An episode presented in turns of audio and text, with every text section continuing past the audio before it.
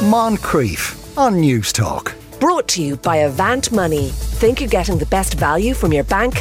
Think again. After giving birth one or indeed several times, many mothers resort to exercise to try and regain something of their previous shape. That's a lot of work though, particularly as they also now have children to look after, so increasingly women are going the surgical route. Once it's decided there will be no more kids, it's time for a so-called mummy tuck. Dr. Siún Murphy is a consultant plastic surgeon at the Blackrock uh, Clinic. Siún, good afternoon to you. Good afternoon to you. Thanks for having me on. Uh, the fact that I assume that there's an increased number of women doing this, it also mirrors an increase, a, a, a changing attitude uh, towards uh, these kind of surgical procedures anyway. Yeah, definitely. I think there's uh, there's a shift in in, in thought, the thought process behind approaches to this surgery. I think a lot of women are now feeling more empowered about themselves.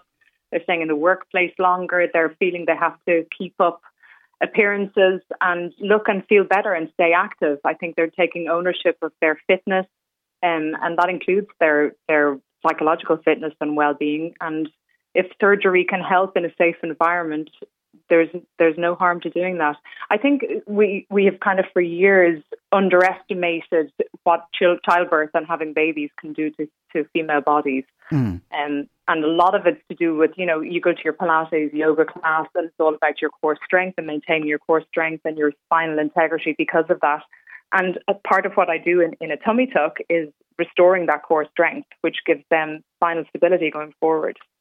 Uh, because would it be the case? Now, I suppose it depends on the uh, on the method of delivery, but the, but uh, exercise can only fix so much. Correct. Yeah. So when when people get pregnant, and some people have, don't have a huge split in those core muscles, the two strap muscles, your rectus muscles or your six pack down the front, they split in pregnancy to varying degrees. And some people may have one baby and have a huge gap in their muscles, in which case their core won't work in unison. They they have that weakness in their back because the core isn't strong. Some people can have five babies and have a tiny little gap that never needs a fix. So, in uh, is it essentially though a tummy tuck the same as it would be for somebody in a different situation?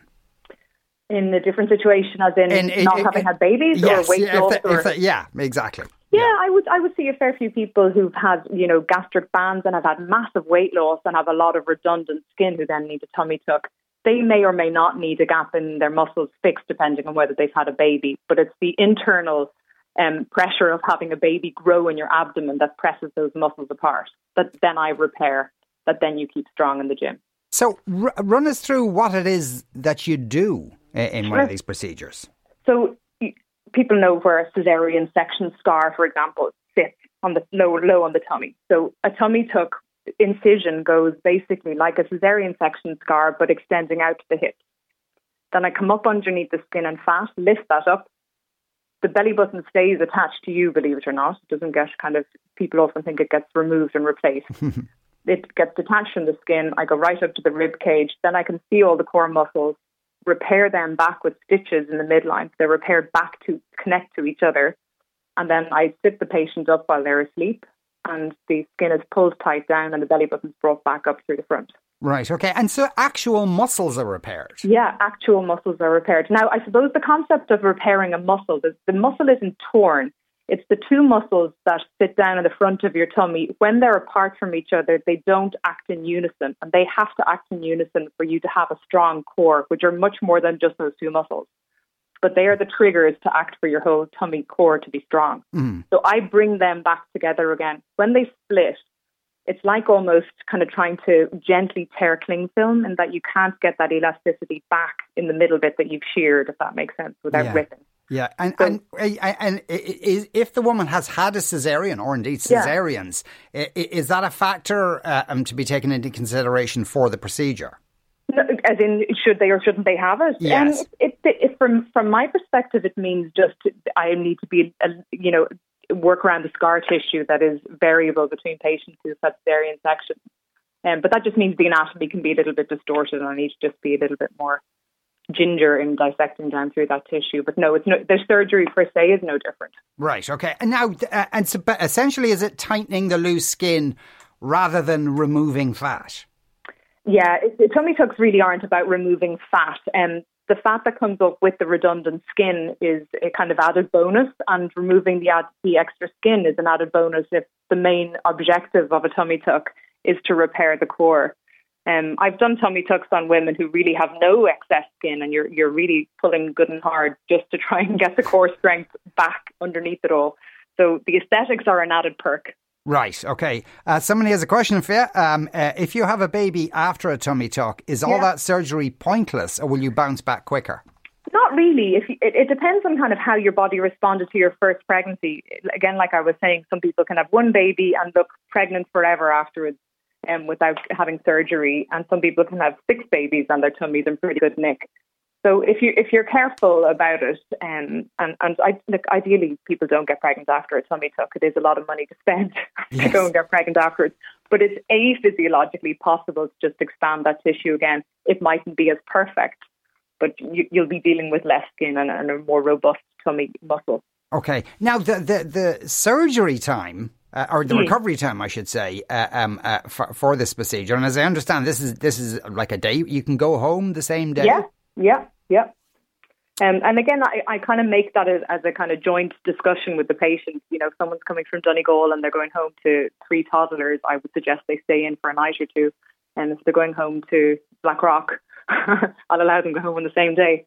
Um, but you need a very careful recovery time to make this worth your while. And that's really what I say is three weeks. Three weeks of, of acting like a princess, having no housework to do. And, you know, you can prepare dinners and lunch boxes, etc. But you really need to be doing absolutely no housework. And if you're not in a dressing gown, pretending like you are. Yeah. Now, uh, scar- scarring. Yeah, scar is like a cesarean section scar, but but out to the hip on either side, and is never as perfect a scar as a cesarean section because tension fights against scars. So it's always a slightly more gnarly looking scar than than the one you get from a cesarean section, where the the skin is kind of just falling together, which Mm. bodies like because the skin heals nicely. So if you've had a cesarean then and then you have a tummy tuck, will you have two scars? No, I come underneath the cesarean section scar. So your cesarean section scar, not to be crude, goes in the bin. Actually, it goes to UCD for genetic research. It's where all the skin I take from tucks. Right, so you actually, all right, so you actually take out the scar, but there is another scar. Yes. Uh, obviously, yeah. that, that You're replacing it. Yeah. yeah. uh, over time, does that scar fade? Yeah, for sure. But it does take a good 18 months for scars to fade to where they're going to be long term. Right. Um, but they do fade back to normal skin colour for the most part. now, as you said, it's it's it's. Are we looking at around ten grand for this kind of a procedure? Yeah, you are, absolutely. Um, and there are cheaper places to do it. A lot of people are flying abroad to do this. Um, I wouldn't.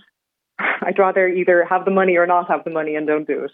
Yeah. Um, you know, I suppose part of that that that that money is all of the aftercare that goes into it, um, which is variable from patient to patient. But you certainly want to know that someone at the end of the phone. Complications can happen.